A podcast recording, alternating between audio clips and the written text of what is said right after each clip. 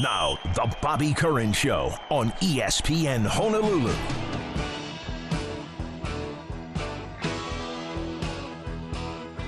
Good morning. It is the Bobby Curran Show. Without Bobby Curran, it is Gary Dickman filling in for Bobby Curran. Tanner Hayworth here as well. We'll have the Sports Animals at 7 a.m. Chris Hart will be on with us then, of course, taking you all the way till 9 a.m.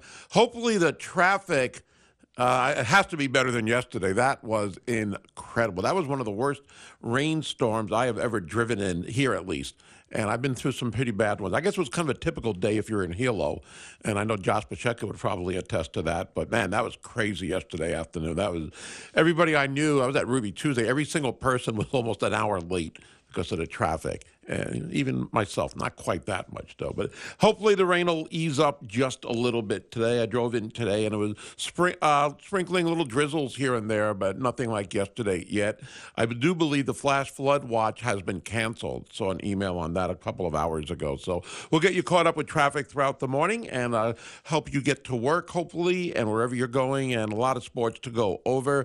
The day after is one way of putting it. And I think Tanner is probably more depressed than I am. I'm always depressed a little bit, and I'm serious about it whenever a sports season ends.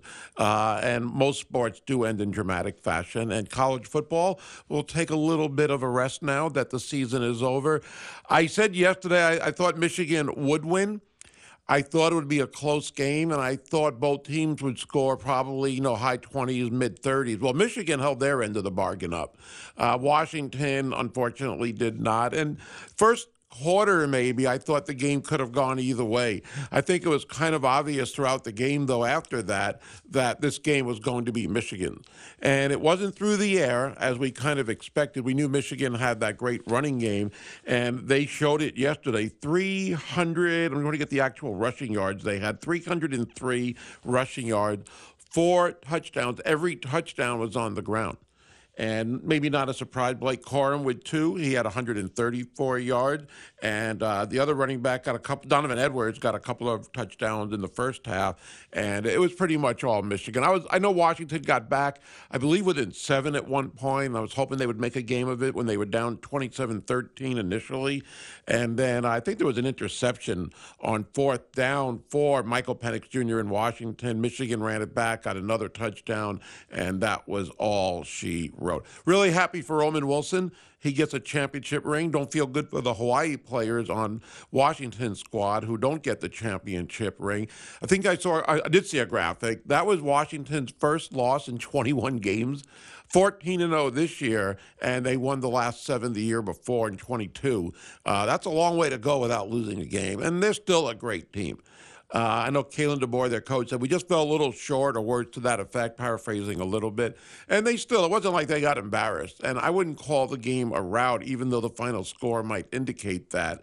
Again, Michigan was definitely the better team. And Washington just fell a little bit short, maybe depending on how you look at it. Still a pretty good season, to say the least. And to me, the good thing would have been if Washington did win is that the Pac-12, which no longer exists in football, at least right now, would have had a national championship on their way out. And it wasn't to be. Still a great year for them. They will play each other, Washington and Michigan. It's in early October in Seattle. Now remember, if you weren't aware, Washington will be in the Big Ten next year. I also saw where Michigan, I believe Michigan is playing Texas next year in October, or maybe even September for that game, another team that was in the semifinals or the college football playoffs. And that college football playoff, as we knew it, will no longer exist next year, the 12-team playoff, which I think will be even better, although to be better, in my opinion, would have been 8 teams. 12, to me, is a little bit too much, A, and the fact that teams get a bye, I don't like that in any kind of college playoffs, even in the pro level. It's a big advantage, and I don't think it's necessary. And anyway, we're going to go with 12. 12 is better than 4, though. I do like that. I did see the interview with Jim Harbaugh. I guess this was actually in SportsCenter with Scott Van Pelt after the game. Obviously, he's getting interviewed everywhere. And Scott Van Pelt had to ask him the question at the end, what's next? He knew he wasn't going to give an answer on what is next, but I think Scott Van Pelt was trying to get out when we will find out what is next. The 24 hours is at 48 hours before you even think about it. And Jim Harbaugh didn't really give an answer on that. But one thing I thought was kind of cool, he said, well, you know, when he was asked what's next, he said, well, we got a 1 p.m. checkout tomorrow, and then we're going to go back to Ann Arbor. That's what's next. That's a great answer. But they asked him about spring practice, or he brought it up on his own, I guess, and he said they've always started spring practice on Valentine's Day. And he said, because we love football. I never knew, well, I knew they loved football. I didn't know they always practice on Valentine's Day, because we were talking yesterday about the University of Hawaii, and I still don't know if it's official. I know Stephen Tsai wrote about it today, but they're starting practice. It was tentative yesterday. In today's column, it doesn't say that it's tentative, but it's January 29th, which is 20 days away from now. And that is as early as I've ever seen spring practice. Even the ones in February I thought were really, really rare. But Michigan apparently has been doing that all this time. But Jim Harbaugh said we're pushing it back a month, so it's going to be in March. He didn't give a reason why. And to me, when I first heard that, I'm thinking, well, that means he probably is staying then, just because he's already talking about moving spring practice. If he thinks he's on his way out, why is he already setting a date or moving it? So, I mean, there's different ways of looking at that. And, it's, you know, I know everybody's trying to find something through the comments or anything about the situation from Jim Harbaugh, what his future holds. You know, I saw somebody else write yesterday, and this makes sense. Is he going to get a better job in the NFL than what he has at Michigan? This is obviously a great stretch that they've got going. They've been in the playoffs, 3 years in a row, which isn't easy. I mean, I think only Alabama and maybe even Clemson has done it like as far as 3 years in a row or 4 years in a row, and not a lot of teams have done that. Even I guess Georgia would be in that on that short list as well. But if he goes to the Chargers or the Raiders, the two teams most commonly mentioned for Jim Harbaugh, is that a better situation for him? Now he gets out of the NCAA's jurisdiction, doesn't have to deal with that, doesn't have to worry about sanctions or any of that stuff. The money would, I guess, be more in the NFL, but you would think Michigan would love to keep him for a lot longer. And I don't know if they would go to $10 million or more. I don't know what he makes now. In fact, I'm going to look that up. But he probably makes close to that now, and I'm sure he has some bonuses where he was making around that much.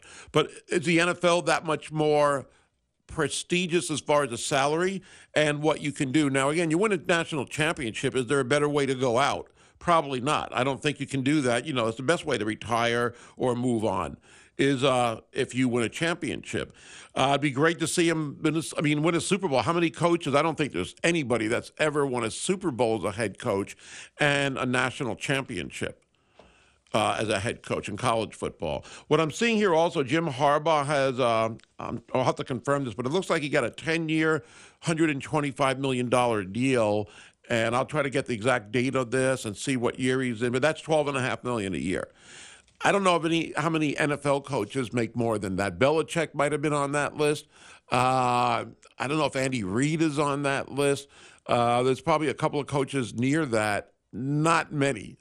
So is the money better than what he might be making at Michigan? So even though it seems like most people are in agreement that he's going to move on, just a matter of where. Again, just to get out of the NCAA garbage that he has to deal with, and maybe it's not garbage to everybody, but we'll wait and see. And I would hope, without knowing either way, I would hope it's going to be done sooner than later.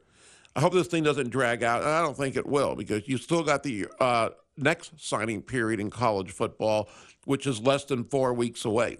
Might be less than 3 weeks away. I have to do the math on that, but it's the first Wednesday in February. So if you are staying at Michigan, you're going to have to make a decision one way or the other fairly soon. And so today, it'll be 3 weeks from tomorrow is the signing date, February 7th. So he's got to make a decision one way or the other, because even if he leaves, you'd want to give a new coach time to implement everything or as much as possible, not so much before spring practice, although that's part of it, but also just for signing day coming up. Again, 3 weeks away. Now, Tanner let me know that I didn't even think there'd be this many on this. Wow. As far as coaches that have won a Super Bowl and a national championship in college football, Barry Switzer, Dallas Cowboys, of course, Oklahoma in college. Jimmy Johnson, Dallas Cowboys. He won a national championship, though, Tanner? I don't even. Jimmy Johnson was at Miami? With Miami. Okay. I was thinking of Oklahoma State, obviously, but Miami, they won a national. And Pete Carroll, USC, and Seattle. So still a short list. I don't know if that's something Jim Harbaugh has interest in. And I am of the mindset, I guess, where I was pulling for him yesterday.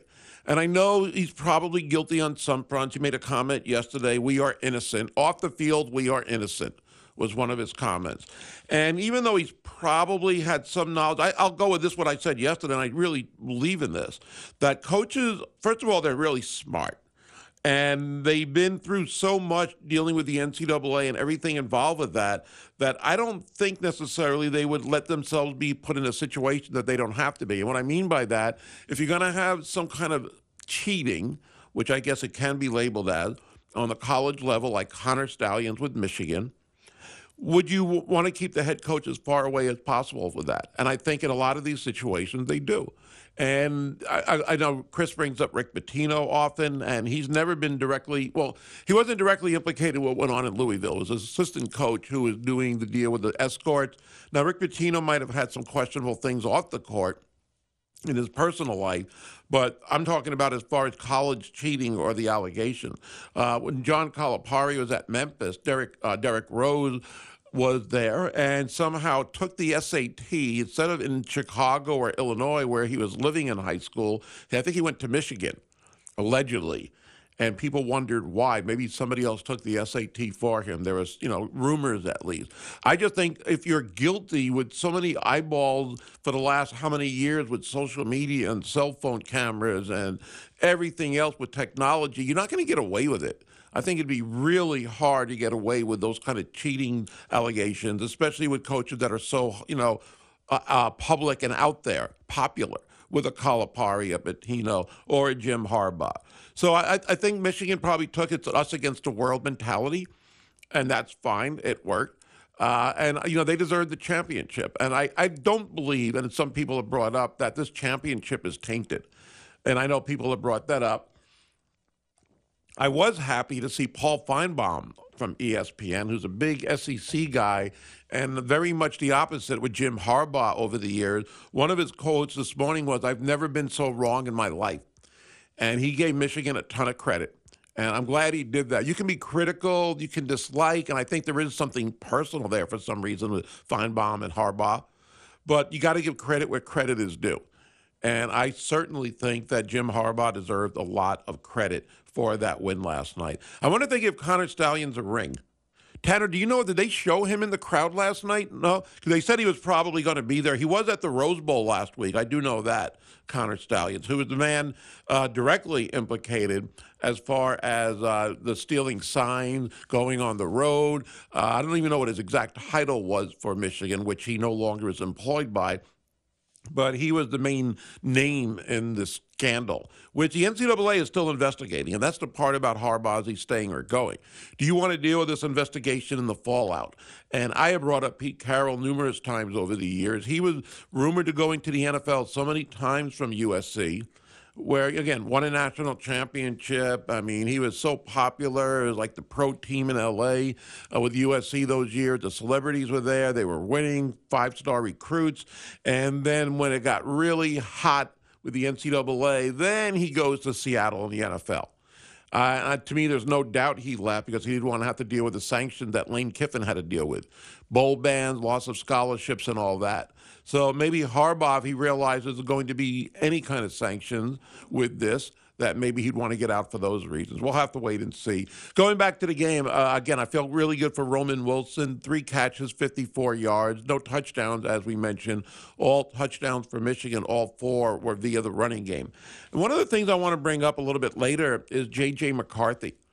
Good quarterback. And Tanner is our college football expert. So coming up in a few minutes, I'm going to get his take on a comparison. I'll give the comparison right now. And if you guys have an opinion, feel free to call us or text us at 808-296-1420.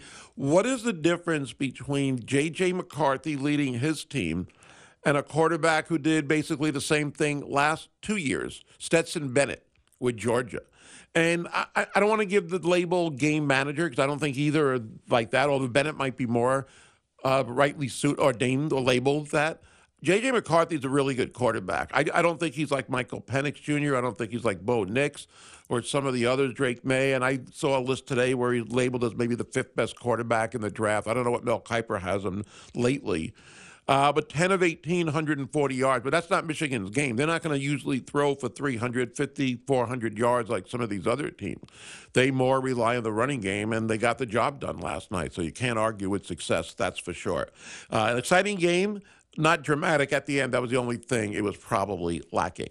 We got a lot more to go over this morning. And also coming up before 7 a.m., we've got a couple of tickets for men's volleyball. Tomorrow night, it's against Emmanuel University at the Stan Sheriff Center. So we'll do that before 7 a.m. Sports Animals from 7 to 9. We'll have basketball and volleyball tickets for the University of Hawaii to give out. Also, a reminder, tonight it's Call the Coach, the first one with men's volleyball this year. And Charlie Wade will be the guest. Tiff Wells will be the host. So that is coming up tonight at 6:30 p.m. on ESPN Honolulu and at Ruby Tuesday, Moanalua. Hey, football season is still not over in the NFL. We've got these playoff games coming up, and you can win a $1,000 cash grand prize and $100 in weekly prizes in ESPN Honolulu's Pigskin Picks, brought to you by M. Dyer Global and Young's Fish Market. All you got to do is visit ESPNHonolulu.com right now to register. It is absolutely free.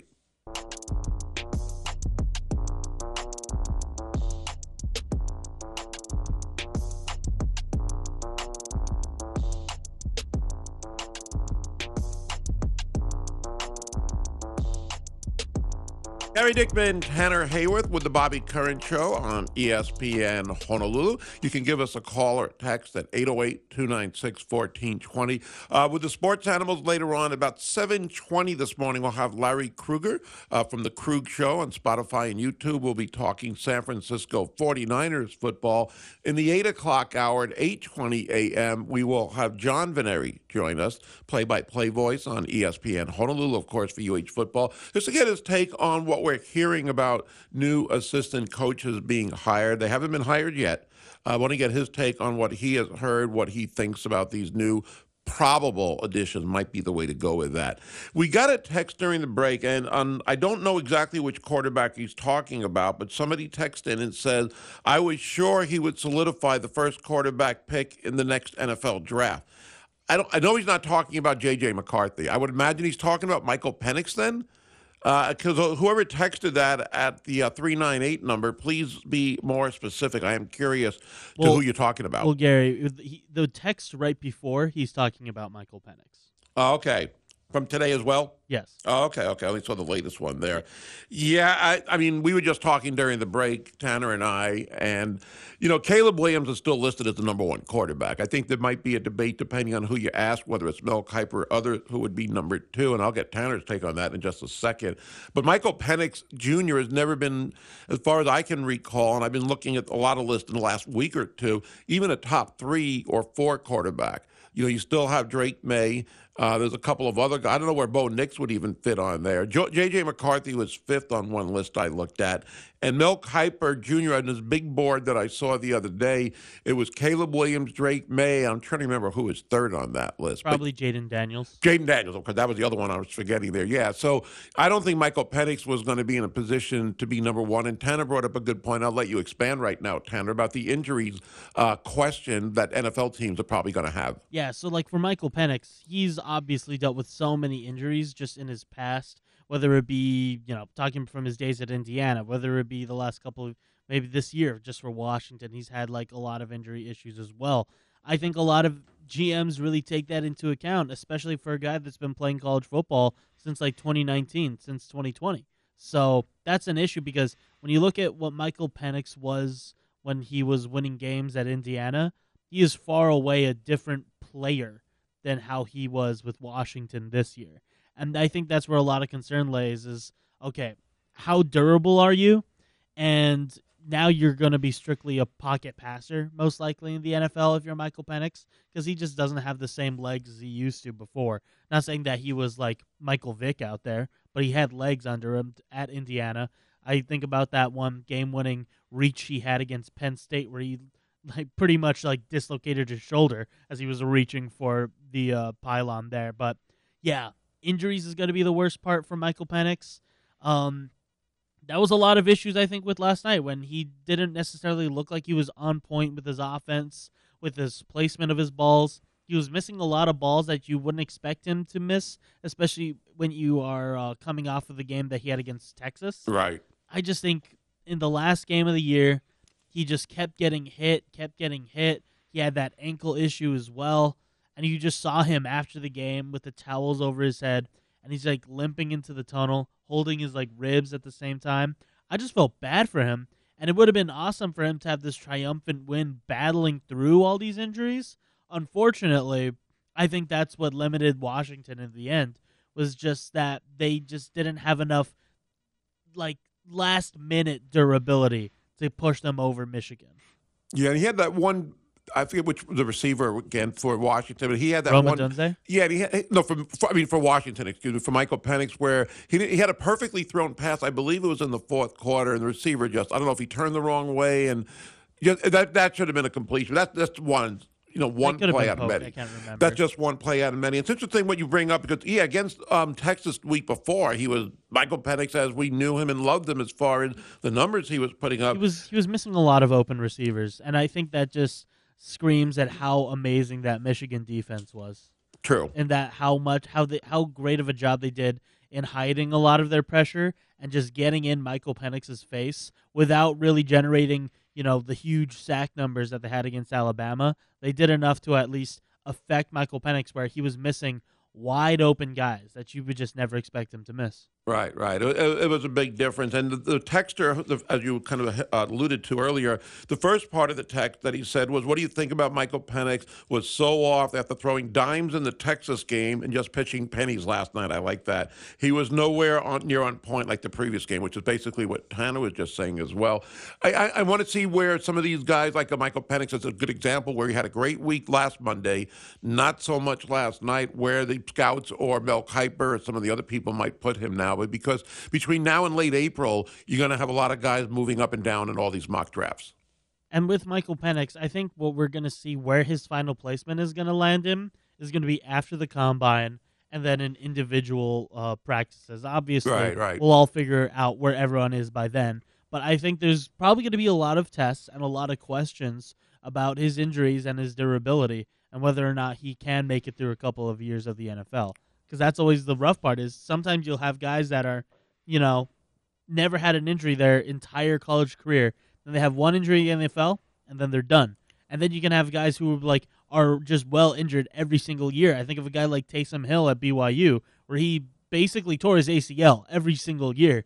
And now, you know, for the Saints, he's been pretty much their Swiss Army knife, been doing absolutely everything for them, and never really think about how much, you know, of an injury issue that he could be for the New Orleans Saints. So that's also really hard to judge of, okay, how much do you judge the durability of a guy in college and if he, whether or not he stays healthy in the NFL? That's going to be the biggest question. And I think that just limits Michael Penix to as early as maybe day 2. I just don't think he gets into the round one just because of all these injuries. Yeah, it's going to be something to follow to see where he does fall, and I could see that playing out either way. I did mention a few minutes ago about a comparison.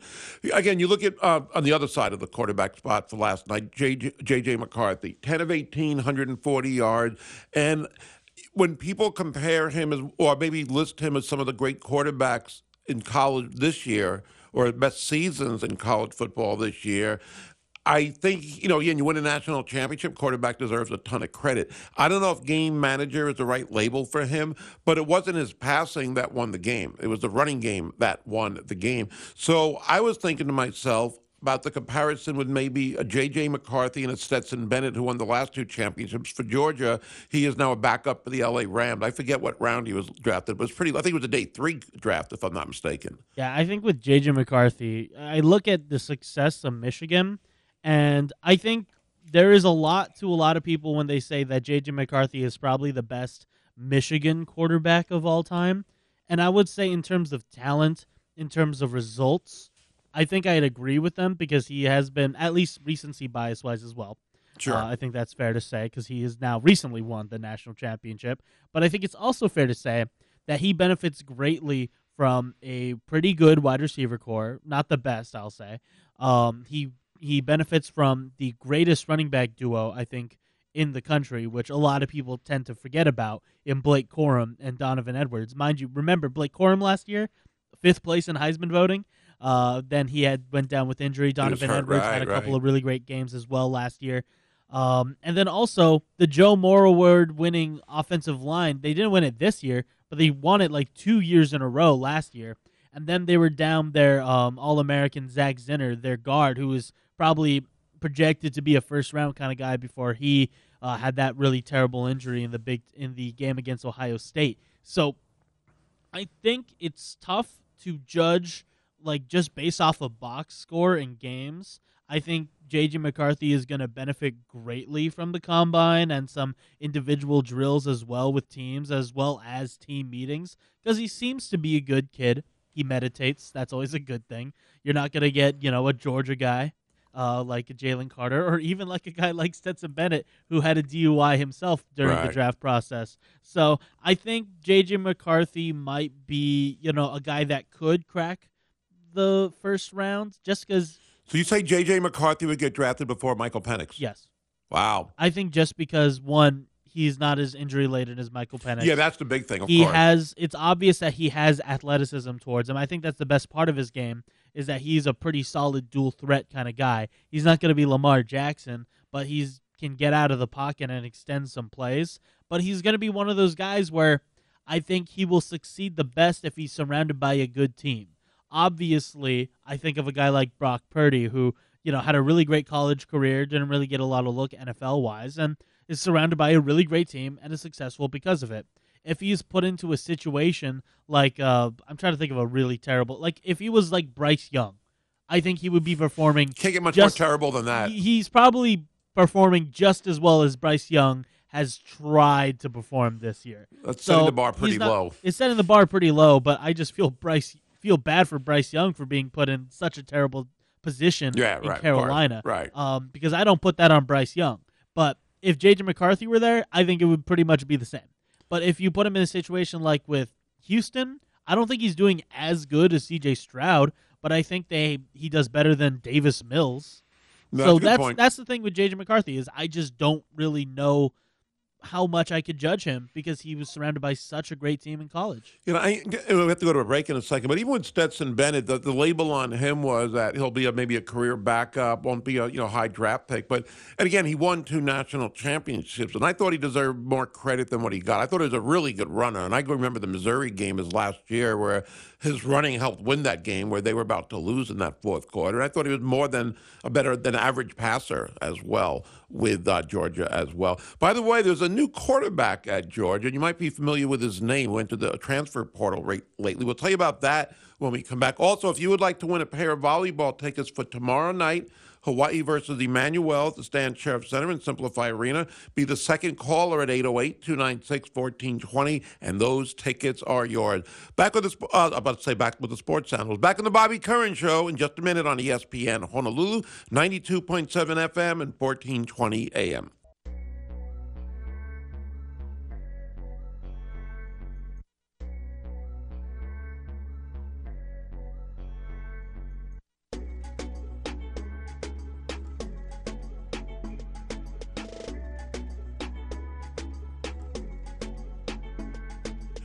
Back we are on this Tuesday morning on ESPN Honolulu. Gary Dickman and Tanner Hayworth. And if you'd like to give us a call or text, 808-296-1420. We do have those volleyball tickets. We did have somebody call during the break, but now we just need the next caller. As I said, caller number 2 at 808-296-1420. A pair of volleyball tickets for tomorrow night against Emmanuel University. And we'll have Charlie Wade talking about that. And last weekend coming up tonight on Call the Coach with Tiffwell. 6:30 p.m. tonight on ESPN Honolulu at Ruby Tuesday, Moanalua. They've got a Tuesday flash sale every Tuesday, and tonight it's fish and chips on sale for just $16.99 tonight at Ruby Tuesday. I want to talk some football, switch gears for a little bit. We'll get back to college football a little bit later. I know Chris will chime in as he joins us after 7 o'clock. Stephen Tsai kind of wrote about this recently, and again in today's Star Advertiser, about the upcoming schedule. And I'm not sure if the University of Hawaii has issued a formal announcement or an official announcement, but everything we have seen is more than a strong indicator now. And Oregon has already said that they've canceled the game for the University of Hawaii next year. It was supposed to be, I think, August 24th. It was week 0.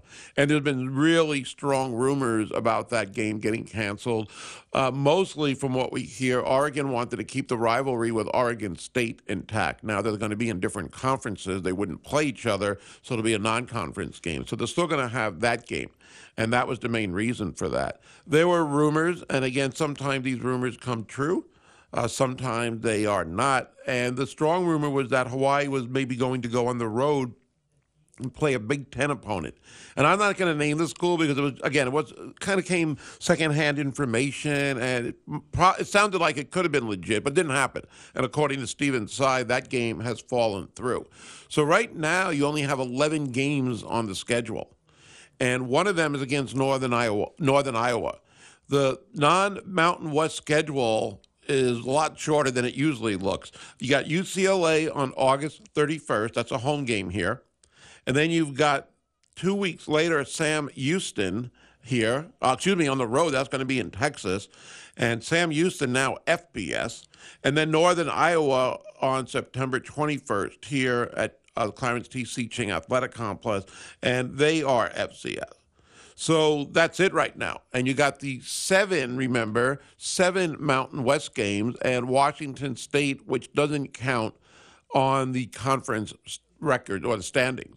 So it's a little different schedule, to say the least, as of now. We understand that deal with Washington State and Oregon State is the same for every Mountain West school. So there's only 7 conference games as far as qualifying for a Mountain West championship. It's little different, to say the least. But the non-conference game, I mean, we're used to having 13 games. I don't know how many years in a row it's been 13, but it's been a while. I can't remember the last time we only had 12. Now, I'm throwing out the COVID year because that was a weird season. I believe there were only 8 games besides the bowl game that year. And then we beat Houston in the bowl game, remember, in the Frisco Bowl. Well, it was played in Frisco, Texas. It was in the Mexico Bowl, if I'm not mistaken. So what does Hawaii do? I mean, it's actually kind of late in the game to try to get the team scheduled. We know that schedules are made years and years and years in advance. And one of the things I read recently about the Oregon-Hawaii situation, this came from OregonLive.com, I believe it was called, might have been the Oregonian, is that in 2020, Hawaii was supposed to play Oregon. As I just mentioned, every non-conference game for most schools, if not more, was canceled because of COVID. Remember, at one point, there wasn't going to be a college football season. There was times in late August, early September where college football for Hawaii was not happening. And then a few weeks later, we get the great news that it will happen, but it'll just be a conference schedule. So that Oregon game that was originally scheduled in 2020, according to Oregon's website, was moved to 2031. And that's way down the line. Maybe we'll have a new stadium by then, maybe not. And I wish I was joking, but I don't think I am as of yet, at least. I know they're saying 2028. We'll save that for another time. And Oregon did say, according to the article, that they're going to try to make up this game that is canceled. And now Hawaii will not have to give them the appearance fee of about $500,000. So they saved that. But I don't know if they're really saving it because they're going to hopefully schedule another Power 5 team non-conference, and they'll have to give them some money. Now, Northern Iowa, and I love hearing the specifics on these as far as the purses, meaning how much teams or schools get paid for basketball and football especially for going to road games. Now, conference games don't count in this, but almost every game in football and basketball that's a non-conference game, there's money involved as far as getting a team to come to your place. Sometimes it's a home-and-home, especially in football. And the Oregon one, I believe, was a 2-for-1. So I think the Stanford one from last year, I believe, is a 2-for-1. And those schools will have 2 home games, will get 1. They don't want to come here twice if they can help it. So you're still going to probably have to pay another school at least that much, if not more. That's actually getting off cheaply. $500,000, which might sound crazy. Northern Iowa, I don't know what they would get out of it, and even Sam Houston, it's not like you're giving them $500,000 as an example to play here. And I don't know what it is for those smaller schools. I know in basketball I've seen or read and talked to coaches about stories where, you know, you're not going to get football money, but you can get some pretty good money. Now, if it's a made-for-TV game, the network will pay for it. The sponsor will pay for it. Remember Hawaii men's basketball a long time ago? Well, it was probably 6-7 years ago. They played Missouri on the road one year and Gonzaga on an I think they played Gonzaga in Vancouver, if I'm not mistaken. They're from Spokane, of course, not too far away. And there was money involved. Hawaii would get money out of it. I think those were the sponsors paying out that, not really. And it might have been in conjunction with the TV network. It was on regional TV. It wasn't ESPN. It wasn't a national game. And I had a friend who was the coach of Loyola of Maryland for a while, and he played one year Duke and Carolina like December 29th and 31st, back-to-back basically, road games, and he got $350,000 for each game. This is 10 years ago. And he said they did it for the money. You know, they did it for the money to help the program. Dick Tomey had told us many years ago on our football pregame show that when he was at San Jose State, same thing. He would schedule these body bag games just because the school needed the money. You know, it probably helped a little bit in recruiting, to say the least. You have to play Ohio State on the road or Alabama, and they were playing big teams like that. I know one of them, I believe, was Alabama, but they got over $1 million for for each game of those. I think it was 3 that year. And, you know, you got to do that sometimes. But, again, going back to Hawaii, you're probably going to have to pay somebody if you want to get a Power 5 school here. And, again, looking at the schedule, I think you, as a fan, you want more games, A. I mean, you definitely want more. Now, if you want to qualify for a bowl game, as we know, you've got to get at least 500 to qualify. You might get in the back door if you're 6-7 or 5-7, as we saw with Minnesota this year. But to qualify, you got to go 500. So do we want that 13th game? Financially speaking, I would think you'd want it, especially if it's a home game, as opposed to having going on the road. And right now, the only road game out of conference is that Sam Houston game. And I don't know what kind of money Hawaii is getting for going there. Probably not a lot, because they're not a well-off school. So they're probably not going to have a $500,000 buyout there. So the Oregon game, I guess, is done. It's not going to happen. There was talk it might go to Las Vegas. That fell through, apparently, if there was ever anything to that. But what does Hawaii do now? And Craig Angeles, I'm sure, is, you know, working the phones trying to get somebody. But as we're in January, and the game is the date of college football starting is 8 months away. Remember, we can get into week 0, still August 24th. I think a lot of us are curious what they can do at this late stage. We'll find out a little bit more, but Tanner had something before we go to break. Because I want to say, I remember talking about this with Craig Angeles, and I'm not sure if he brought this up on one of the Craig Angeles shows, but he has talked about in the past of going away from that 13th game. Because I do know that he has talked about that. So maybe, what if this is the year, just because of the situation we're in, you do schedule one of those rumored teams, like one of the Syracuse or the Illinois, and then that's just it for the season. That's our 12-game season. That's what it sounds like right now that it would be. First of all, because of what you just said. Also, again, we're in January. It might be hard to get two quality teams, if two teams at all. Most teams' schedule is done. So I think that's the way you have to look at it. We'll continue this in just a second. And if you have a thought on this, we'd love to get your comments on the phone or via the text. I'm going to get a reminder. We've got Call the Coach with Charlie Wade, presented by PAXA, and it returns tonight at 6:30 p.m. live on location at Ruby Tuesday, Moanalua. You can join us on site and enjoy Ruby Tuesday specials, prize giveaways, and get the latest on Hawaii Rainbow Warrior Volleyball. Charlie Wade and Tiff Wells, 6:30 p.m. tonight on ESPN Honolulu.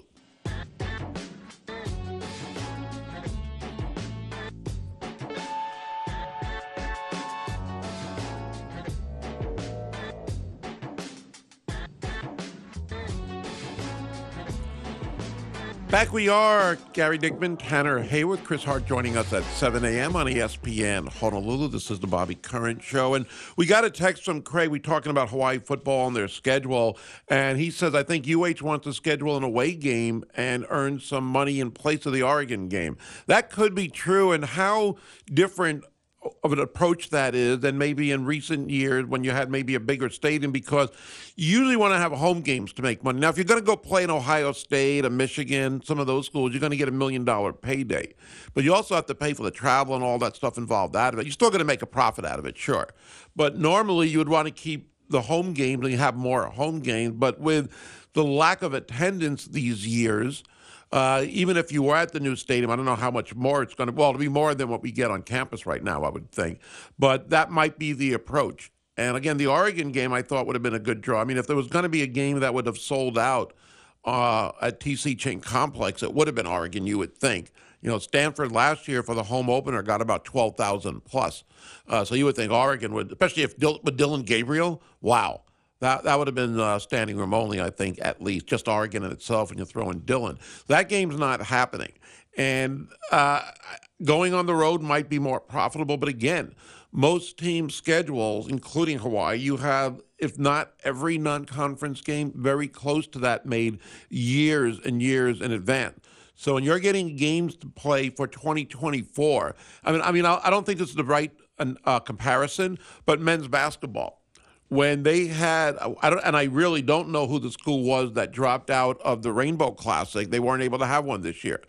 But on late notice, who are you going to get? I remember the schedule came out probably as late as we've ever seen for men's basketball this year. I don't know if it was in mid-August or whenever it was, but it was pretty late.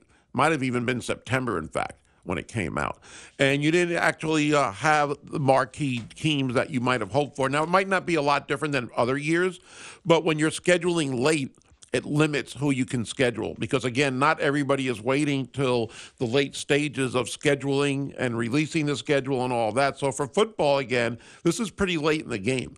And I don't think there's a ton of schools, and I'd be curious to find out how many FBS schools still have an opening for next year. And it's probably not many because most schools don't wait. And when you have a team that bows out late, like Oregon, and this is kind of late, even though the talk has been there for a while about them, you know, not going to be in this game because of the reasons I mentioned, you probably started looking. And again, there was allegedly a Big Ten road game that was possible. That apparently has fallen through from what Stephen Tsai reports. I don't know what would be next for them. I don't want to see, you know, for me at least, another FCS school. Northern Iowa has been good. When they were here, it had to be over 10 years ago now. David Johnson was their running back. We heard a lot about him. He had a pretty good NFL career, and that was an FCS school. And you already have them coming in this year. Sam Houston State is a road game, but it's not. It still seems like an FCS school. So you don't want to schedule another one of them unless you have very little choices. And remember, for qualifying for a bowl game, you can schedule two FCS schools, but only one win will count on your eligibility for qualifying for a bowl game. So let's say Hawaii has a 12-game schedule, and they go 6-6. But two of those games are against FCS opponents, and those are both wins. Well, they actually would be 5-6, according to bowl eligibility. So that's one reason I think you'd want to stay away from that. Also, it's not going to be as big of a draw. But again, you don't have a lot of options at this late stage. And even though it's maybe early or mid-January now, that is kind of late in the game for that. So we'll have to see how it goes out, but I'm sure these, you know, Craig Angelos is aware of this and is trying to work the phones and seeing who is available and what deals they can work out. So hopefully we'll hear something positive on that sometime soon. We're going to take a break. We'll get you caught up in traffic. Hopefully some good news out there. Doesn't seem like it's raining downtown right now. And Chris Hart will join us in a few minutes. We're going to talk some 49ers football in 20 minutes, all ahead on the Sports Animals Show on ESPN Honolulu.